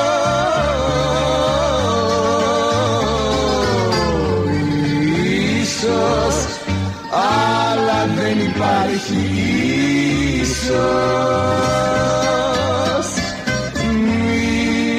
Ίσως κι είναι κάτι τραγικό Θα λυπηθώ που σέγασα θα μπορούσε να είναι ο τίτλος αυτής της δήλωσης που είχε κάνει κάποτε η Χαρούλα Αλεξίου και που περιέχεται στο βιβλίο Θηρίο Ανήμερο κυρίε και κύριοι του Σέλιου Καζατζίδη από τις εκδόσεις Αρμός. Θέλω να σας πω τι είχε πει τότε, μόλις είχε φύγει από τη ζωή ο Στέλιο Καζατζίδη. Σήμερα κάνουμε τραγούδια τα οποία εκτιμούν όλοι αυτοί που δεν εκτιμούμε, λέει η Χαρούλα. Και συνεχίζουμε να κοιμόμαστε ήσυχα. Το ζήτημα είναι ότι έφυγε και δεν είναι πια ανάμεσά μας ένας άνθρωπος που θέλαμε να ακούσει αυτό που τραγουδάμε και να μας πει πώς του φαίνεται. Ναι, να μας κρίνει. Φεύγοντας ο Καζατζίδης χάθηκε το μέτρο μας, λέει η Χαρούλα. Όταν φεύγουν ένας-ένας αυτοί οι άνθρωποι σπάει το σκηνή, το πανί διαλύεται, καίγεται. Δεν έχουμε πλέον αναφορές. Αυτό είναι η μεγάλη απώλεια. Και εμείς αντί να ασχολούμαστε με αυτό, μένουμε στο πόσο στριμμένος ήταν ο Καζατζίδης ή πόσο περίεργος ήταν ο Καζατζίδης. Κανένας δεν λέει ότι ο Καζατζίδης αποτελούσε και αποτελεί το μέτρο μας. Εάν δεν είχε υπάρξει αυτός, πιθανόν να μην υπήρχαμε και όλοι εμείς. Είναι εύκολο να κρίνεις ένα μεγάλο καλλιτέχνη όταν είσαι ένας κοινός άνθρωπος. Δεν ξέρεις όμως τι είναι να έχεις μια φωνή η οποία ανήκει στον ουρανό και εσύ να είσαι ένας άνθρωπος που θέλει να πατούν τα πόδια του στη γη.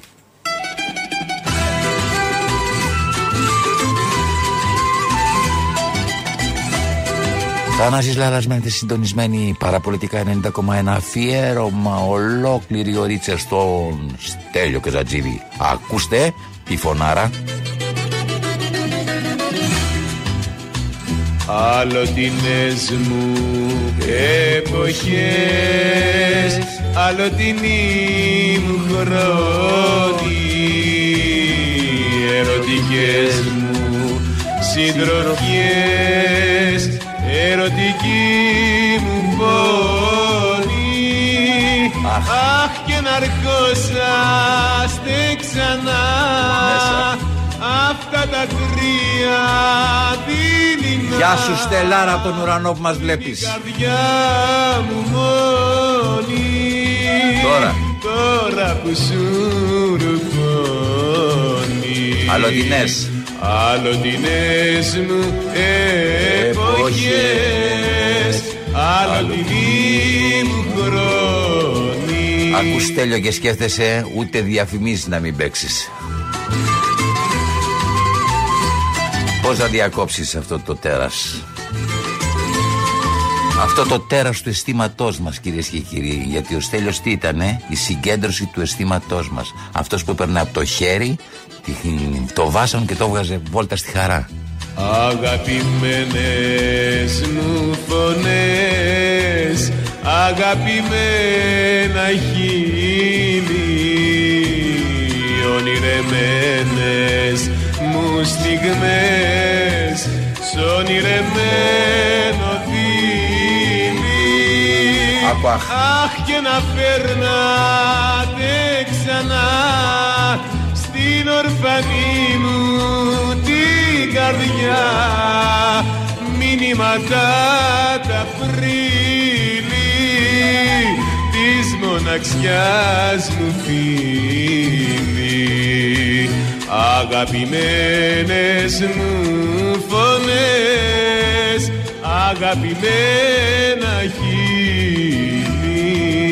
Το Α και το Ω κυρίες και κύριοι του ελληνικού λαϊκού τραγουδιού. Στέλιος Καζατζίδης, Γρηγόρης Μυθικότσης, Γιώργος Νταλάρας υπογράφει τη φράση εσείς μένετε συντονισμένοι, είμαστε εδώ στα παραπολιτικά 90,1 Θανάσης Λάρας, πάμε σε διαφημίσεις και επιστρέφουμε με τραγουδάκια του μεγάλου Στέλιου Καζατζίδη. Εδώ είμαστε κυρίες και κύριοι, είμαστε στα παραπολιτικά 90,1 Κυρίες και κύριοι, ένα ολόκληρο αφιέρωμα στον Στέλιο Καζατζίδη. Ξεκινάμε από το βιβλίο το οποίο κάναμε μαζί, Θερίο Ανήμερο, από τις εκδόσεις Αρμός. Και μιλάμε για το Στέλιο Καζατζίδη και βεβαίως πάνω απ' όλα ακούμε τραγουδάκια του Στέλιου Καζατζίδη.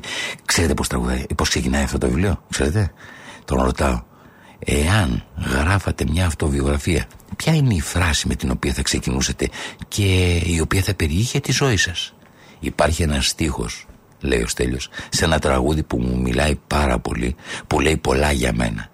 Είναι από το τραγούδι του Άκη Πάνου η ζωή μου όλη.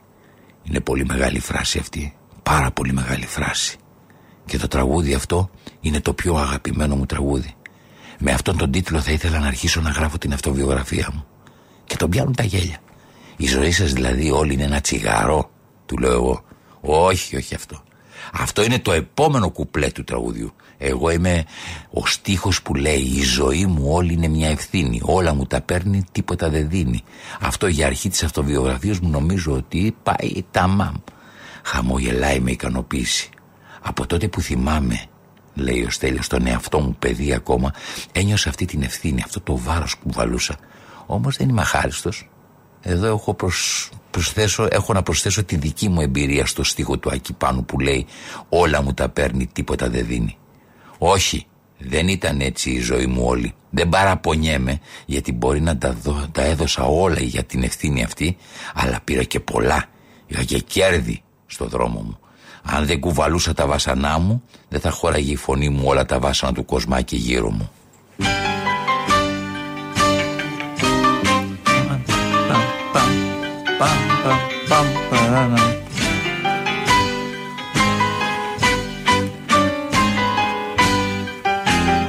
Η φωνή μου και τα βάσανα του κοσμάκι πάνε παρεούλα. Ακούτε Θανασιλάλα παραπολιτικά 90,1 Ολόκληρη η ώρα αυτή αφιερωμένη στο Στέλιο Καζατζίδη και σε αυτή τη μυθική φωνή.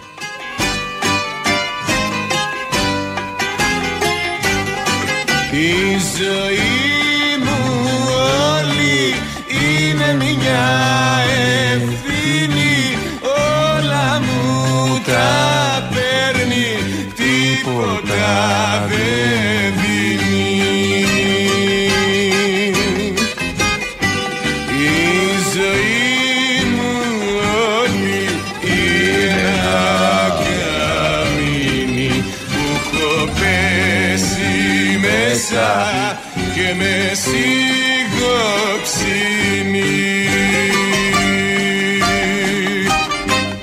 Το κέρδος έχει πάντα να κάνει με το κόστος. Δεν μπορείς να κερδίζεις χωρίς να σου κοστίζει κάτι λάλα. Η επιτυχία έχει πάντα να κάνει με μια κρυφή αποτυχία σε κάτι άλλο. Στέλιος Καζατζίδης. Η ζωή μου όλη μια νοησία κι μοναδική μου η περιουσία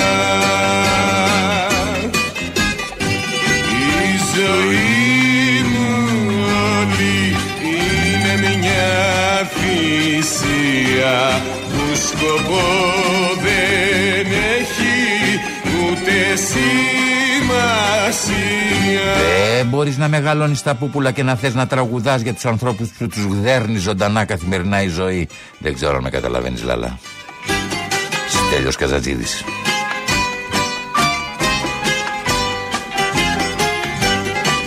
Η ζωή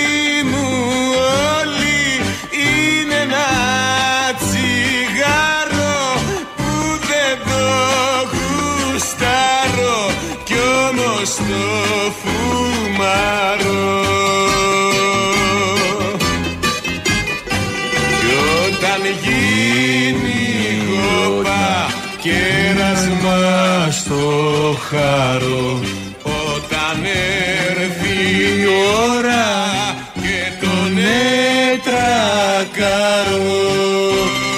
Στέλιος Καζατζίδης κυρίες και κύριοι, η μεγαλύτερη φωνή του ελληνικού λαϊκού τραγουδιού. Όταν λέτε λαϊκό τραγούδι, κύριε Καζατζίδη, τι εννοείτε; Αυτό το τραγούδι που αγγίζει την ψυχή, αυτό που τραγουδάει υπαρκτά προβλήματα των ανθρώπων. Το τραγούδι πρέπει να λέει αυτό που θέλουν, αλλά δεν μπορούν να πούν οι άνθρωποι.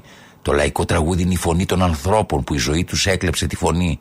Το λαϊκό τραγούδι είναι ένας τρόπος να βγάλεις τον καημό σου, να τον βάλεις να κάτσεις στην καρέκλα πλάι σου, να του πεις, να του τα πεις ένα χεράκι, να πάρεις δύναμη, να αντέξεις τον πόνο σου. Σας ακούω και με κάνετε να νιώθω ότι η ζωή είναι μόνο πόνος κύριε Καζατζίδη. Και πόνος, όχι μόνο πόνος. Εσείς όμως τραγουδάτε περισσότερο τον πόνο, έτσι λένε. Κάνω λάθος. Έχω τραγουδήσει πολλά τραγούδια. Ανάμεσα σε αυτά και πολλά ερωτικά. Το ξέρεις άλλωστε.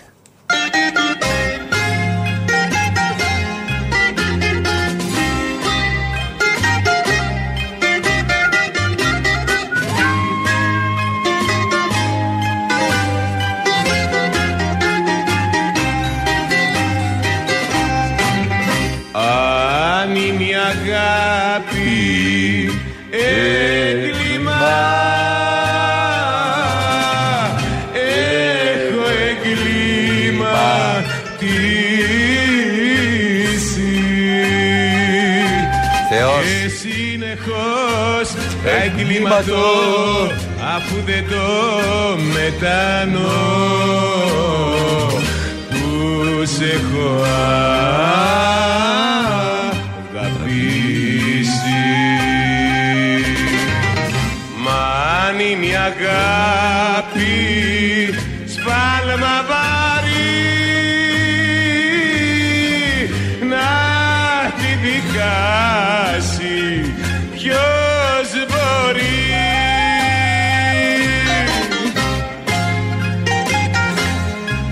Ακούτε Θανασιλάλα, ακούτε παραπολιτικά 90,1 αφιέρωμα, εξαιρετικό αφιέρωμα στη φωνή, στη μοναδική φωνή, λαϊκή φωνή, κυρίες και κύριοι του Στέλιου Καζατζίδη. Πώς να ξεχαστεί αυτή η φωνή, Αν είναι η αγάπη έγκλημα.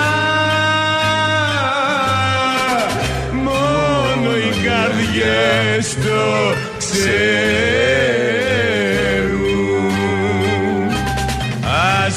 δικαστώ μαζί με αυτές τις εγκληματικές καρδιές που κλαίνε Συγγνώμη που τραγουδάω πάνω στο Θεό, αλλά πώς να αντέξεις και να μην τραγουδήσεις αυτό το Θεό απάνω. Σου παίρνει την ψυχή και στην τραβάει έξω.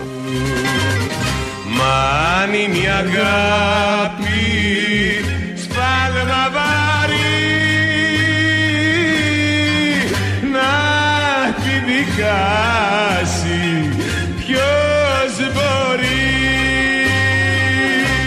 Τώρα θέλω να μου πείτε για την πρώτη σας συνάντηση, κύριε Καζατζίδη, με την κυρία Μαρνέλα. Πόσες φορές στη ζωή μου θα πω αυτή την ιστορία, ρε Λάλα. Δεν την είχατε ακουστά από πιο πριν τη Μαρνέλα. Όχι, όχι. Μα ήταν μικρό κορίτσι ακόμα τότε που τη συνάντησα. Τη συναντήσατε πρώτη φορά στο πανόραμα, ναι, να τραγουδάει και να κάνει πρόγραμμα. Και το πρωί πήγατε για ψάρεμα, είναι αλήθεια; Ναι, στο ψάρεμα συζητήσαμε διάφορα. Εκεί μου είπε ότι ήθελε να γίνει θεατρίνα. Αλλά αντίδρωσαν οι γονείς της. Για την ακρίβεια, ο πατέρας της δεν ήθελε την κόρη του να γίνει θεατρίνα, γιατί δεν ξέρω αν το ξέρεις, για θεατρίνα παρουσ... προοριζόταν η Μαρινέλα. Και είχε κάνει ήδη λίγο θέατρο όταν τη συνάντησα. Θυμάμαι, μου είχε διηγηθεί πως είχε μπερδευτεί με κάποιο θίασο και την κοπάνισε το σπίτι της, ελαφρώς κουρεμένη και με κάποιες αρβίλες του μπαμπά της. Είχε φύγει μαζί με το Βουτσά τον Κώστα, τη Μάρθα την Καραγιάννη. Την πήρανε σε μια περιοδία μαζί τους. Δηλαδή η κυρία Μαρινέλα πριν αρχίσει το τραγούδι ήθελε να γίνει θεατρίνα. Έτσι νομίζω.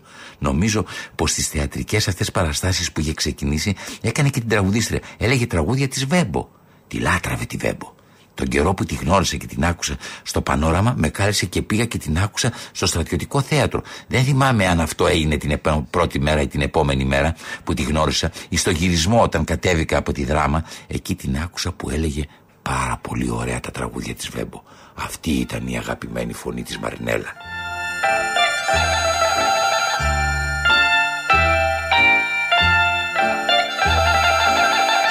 Ακούστε ντουετάκι μυθικό. Μαρινέλα κυρίες και κύριοι. Στέλιος Καζατζίδης με στη χώρη Στέλιο μου σε έβαλα δεύτερο.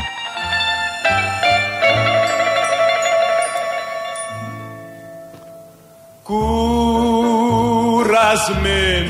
παλικάρι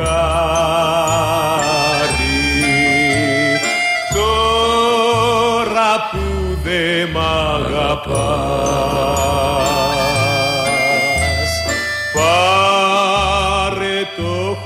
χρυσό φεγγάρι στον παράδεισο να πάει. Ακούτε Θανασιλάλα.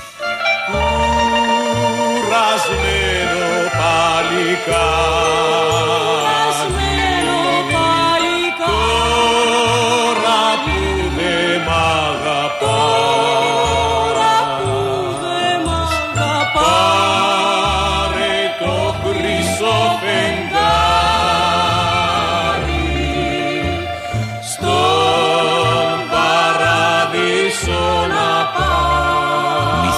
φωνή Στέλιος Καζατζίδης μυθικό ντουέτο κυρίες και κύριοι Στέλιος Καζατζίδης Μαρινέλα ακούστε. Δεν είχες άκρο γυάλι να σταθείς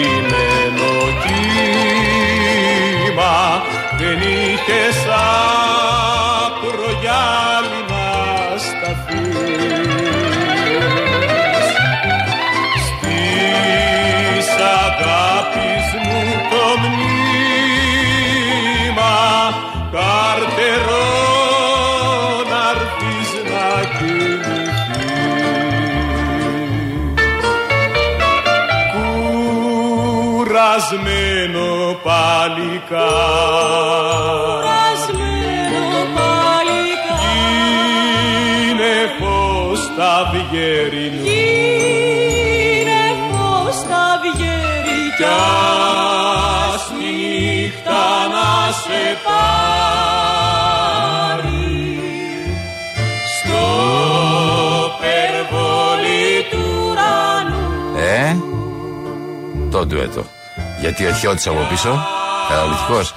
Χατζηδάκης, Χιώτης να παίζει το μπουζούκι, Μαρινέλα Καζατζίδης κυρίες και κύριοι στο ντουέτο και Καζατζίδης Θεός στα δικά του.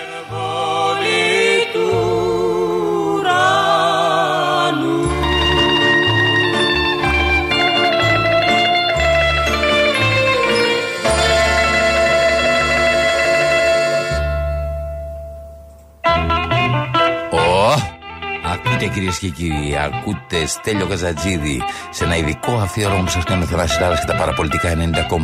Σας διαβάζουμε αποσπάσματα από το βιβλίο, το οποίο λατρεύω. Ξέρετε γιατί το λατρεύω; Μοσκοβολούν οι γειτονιές Μοσχοβολάει την ψυχή του Στέλιου. Βασιλικό κι ασβέστη Έτσι είναι, σαν βασιλικός και ασβέστης. Παίζουν τον έρωτα κρυφά. Θηρίο ανήμερο. Της Μαρινέλας στις μάντρες τα παιδιά. Σαββάτο βράδυ με μορφό. Ίδιο Χριστός Ανέστη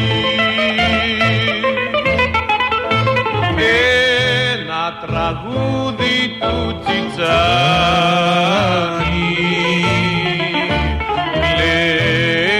Κλαίκα, κλαίκα που μ' Πολιτεία Α, Μίκης Θοδωράκης, κυρίες και κύριοι, εμπιστεύεται ένα αριστούργημα στη φωνή, την αριστουργηματική του Στέλιου Γαζατζίδη. μορφό το μορφό τα πόβραδο Έλα και η Δευτέρα.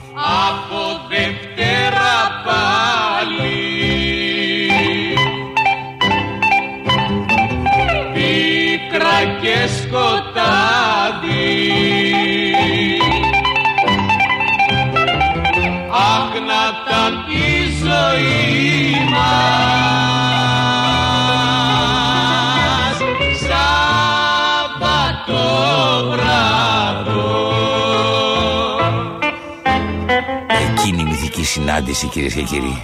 χάρος να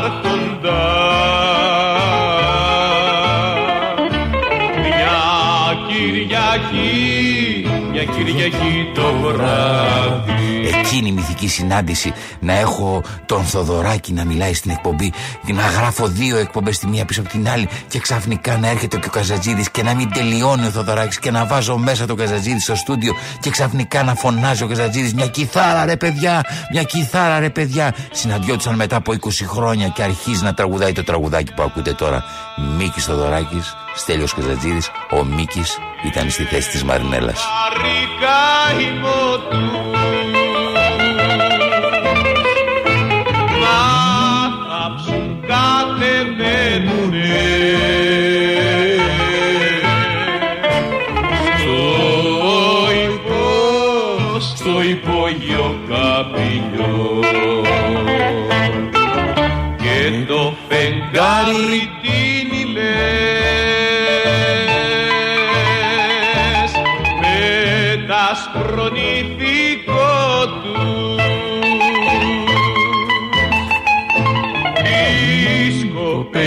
κοπελιές που πλένουνε.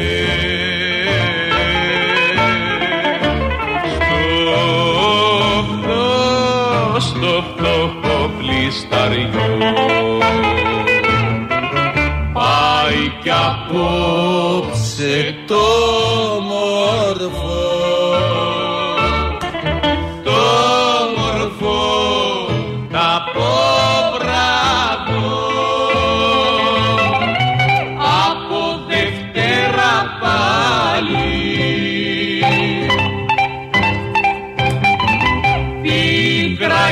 και σκοτάδι Αχ να ήταν η ζωή μας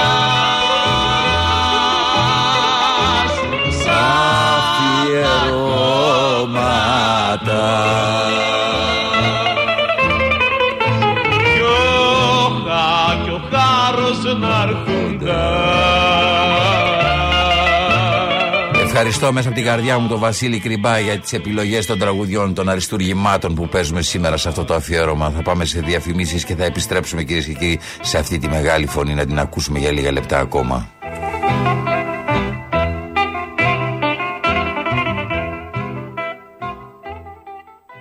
Το πρόσωπο του τέρατος λοιπόν κυρίες και κύριοι και πώς να μην του μοιάσετε ένα εξαιρετικό αφιέρωμα όχι από τη μεριά τη δική μας αλλά από τη μεριά της μεγάλης φωνής που φιλοξενούμε. Είναι ο Στέλιος Καζατζίδης κυρίες και κύριοι. Όλη η εκπομπή αφιερωμένη στο Στέλιο Καζατζίδη σε αυτόν τον μυθικό, τον μυθικό άνθρωπο με τη μυθική φωνή που έγινε βιβλίο, έγινε βιβλίο το θηρίο του ανήμερο. Ναι κυρίες και κύριοι από τις εκδόσεις Αρμός.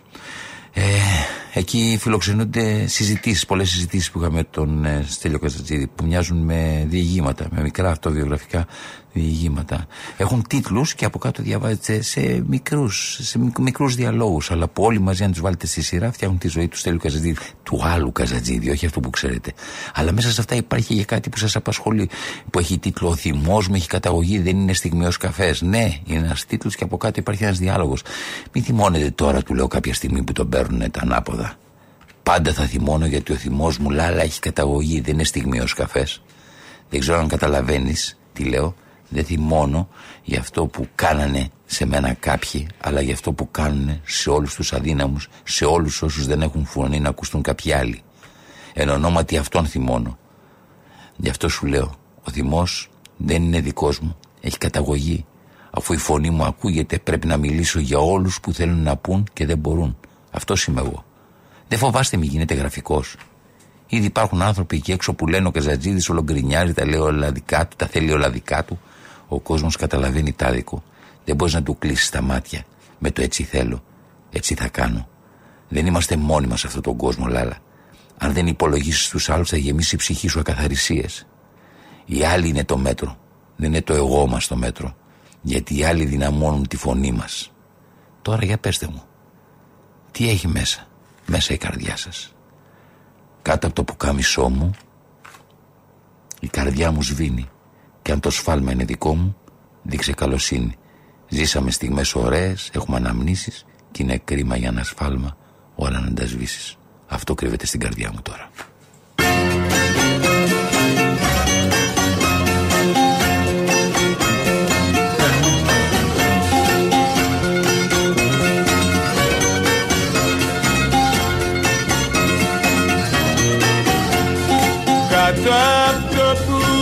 Πουκάμισό μου η καρδιά μου σβήνει. Κι αν το σφάλμα είναι δικό μου δείξε καλοσύνη Ζήσαμε στιγμές ωραίες έχουμε αναμνήσεις είναι κρίμα για ένα σφάλμα όλα να τα σβήσεις. Τα παράνομα φίλια μου τα έχω κόψει στο χόπι. Βγάζω αίμα απ' την καρδιά μου και σου βάζω υπογραφή κάτω απ' το πουκαμισό μου η καρδιά μου σβήνει κι αν το σφάλμα είναι δικό μου δείξε καλοσύνη Ακούτε το πρόσωπο του τέρατος, ακούτε Θανάση Λάλα, ακούτε παραπολιτικά 90,1. Ναι, κυρίε και κύριοι, στον ήχο είναι ο Δημήτρης Κύρκος. Ο Παναγιώτης Κάτσιος επιμέλειται τα ηχητικά στη μουσική επιμέλεια, ο Βασίλης Κρυμπάς και στην αρχισταξία ο Χρήστος Μητυλινιός. Ακούτε στέλιο και ζατζίδι αφιερωμένο. φορά που κλαίω μα και τελευταία γιατί ξέρω τι φταίω που έζησα λαθρέα να χωρίσουμε είναι κρίμα και κλίμα μεγάλο. Να είμαι εγώ το ένα θύμα να σε εσύ το Υπάρχει άλλο δίκαιο για τους μεγάλους και άλλο για αυτούς που έχουν προσφέρει κάτι σημαντικό στους υπόλοιπους ανθρώπους. Τα παράνομα φίλια μου τα έχω κόψει στο χόπι Βγάζω αίμα απ' την καρδιά μου και σου βάζω υπογραφή κάτω απ' το Στέλιος Καζατζίδης. Πίσω μου η καρδιά μου σβήνει Το χαρήκατε; κι αν το σφάλμα είναι δικό μου δείξε καλοσύνη Υπάρχει άλλο δίκαιο για τους μεγάλους, για όλους αυτούς δηλαδή που έχουν προσφέρει κάτι σημαντικό στους υπόλοιπους ανθρώπους. Ναι, για μένα το μεγάλο καλλιτέχνη πρέπει να το δικαιολογούμε, Λάλα, να κατανοούμε ακόμα και τα ελαττώματά του. Γιατί αυτή η μεροληψία, κύριε Καζατζίδη. Απλό, ο μεγάλος καλλιτέχνης, αν δεν είχε ελαττώματα, δεν θα μπορούσε, δεν θα μπορούσε να τα κάνει όλα αυτά τα σπουδαία που έκανε. Αξιοποιώντας μειονεκτήματα, δηλαδή, δημιουργούμε ένα μεγάλο έργο. Καλά το λες. Δεν θα μπορούσα να το πω καλύτερα. Ναι, νιώθω ότι ο μεγάλος καλλιτέχνης δεν αξιοποιεί μόνο τα καλά του, τα πλεονεκτήματά του. Καταφέρνει να κάνει το μοναδικό του έργο και με τα μειονεκτήματά του ακόμα. Δεν προσπαθεί όπως κάθε άνθρωπος να κρύψει τα μειονεκτήματά του, να τα κουκουλώσει. Τα καβαλάει και πάει. Τα φέρνει στα μέτρα των πλεονεκτημάτων του. Ο μεγάλος καλλιτέχνης δεν χτίζει παλάτια μόνο με τις πέτρες αλλά και με την άμμο.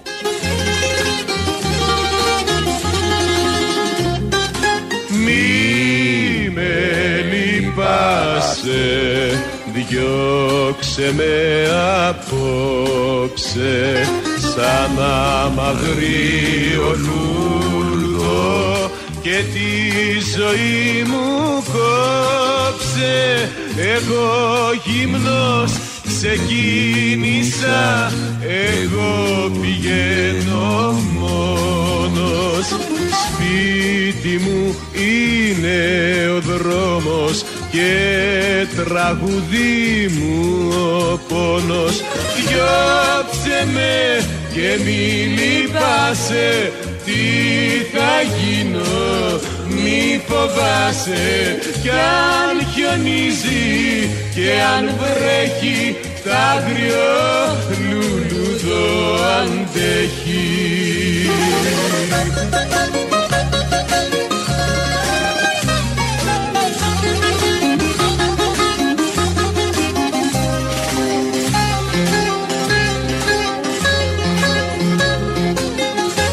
Ήταν ένα μεγάλο αφιέρωμα στον Στέλιο Καζατζίδη, μεγάλο γιατί είναι μεγάλη η φωνή του.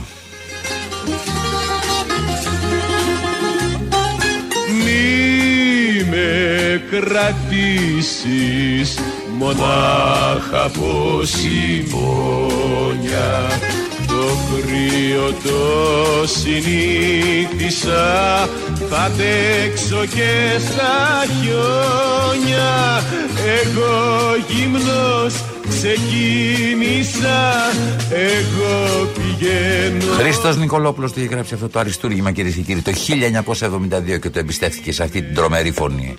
δρόμος και τραγουδί μου ο πόνος. Διώξε με και μη λυπάσαι τι θα γίνω μη φοβάσαι κι αν χιονίζει και αν βρέχει τ' άγριο λουλουδό Και αντέχει θα κλείσω με γεφυρούλα υπέροχη κυρίες και κύριοι. Ναι, όχι με λεγόμενα του Στέλιου, με λεγόμενα του Γρηγόρη Μπιθικότσι. Πότε τον συναντήσατε για τελευταία φορά και τραγουδήσατε μαζί του, ρωτάω τον Γρηγόρη Μπιθικότσι για το Στέλιο Γαζατζίδη. Ελάχιστοι το ξέρουν αυτό που θα σου πω, Λάλα. Δεν ξέρω αν κάποιος το έχει αναφέρει. Καμιά δεκαριά όλοι και όλοι ήταν παρόντες εκείνη τη βραδιά. Μόνο αυτοί το ξέρουνε. Ας είναι η αγάπη σου και ποιος θα με γλιτώσει Μια βραδιά ήμασταν και οι δύο στη Θεσσαλονίκη και συναντηθήκαμε σε μια ταβέρνα στην Ανοπόλη. Ας φυσάει στα χείλη σου ω, και τα έχω πελαγώσει Εκεί ήταν μια ταβέρνα υπόγεια, παλιά έπαιζαν κάτι παιδιά, τα όργανα και τραγουδούσαν ρεμπέτικα. αγαπάς, σε αγαπώ στο μαύρο κύμα πάνω. Μέσα στο μαγαζάκι δεν ήταν πάνω από 10 άτομα. σαν να ζητώ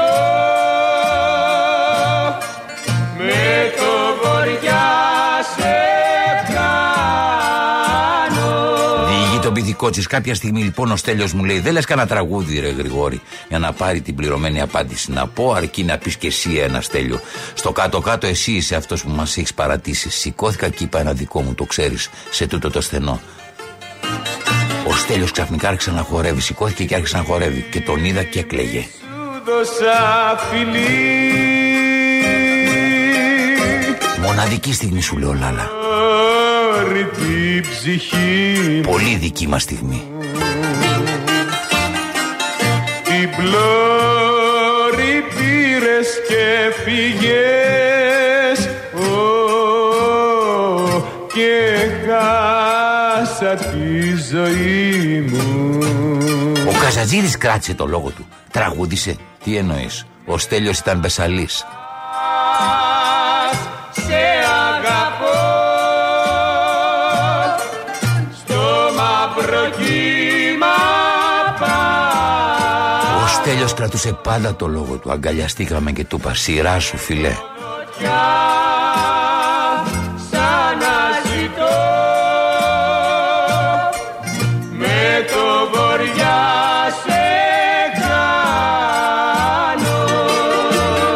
Σειρά του ήρθε λοιπόν και άρχισε να τραγουδάει. Νομίζω ότι τότε είπε το τραγούδι Το τελευταίο βράδυ μου Απόψε το περνάω Ήταν ο Θανάσης Λάρας από τα παραπολιτικά 90,1 σε ένα εξαιρετικό αφιέρωμα για τον Στέλιο Καζατζίδη. Γεια σας.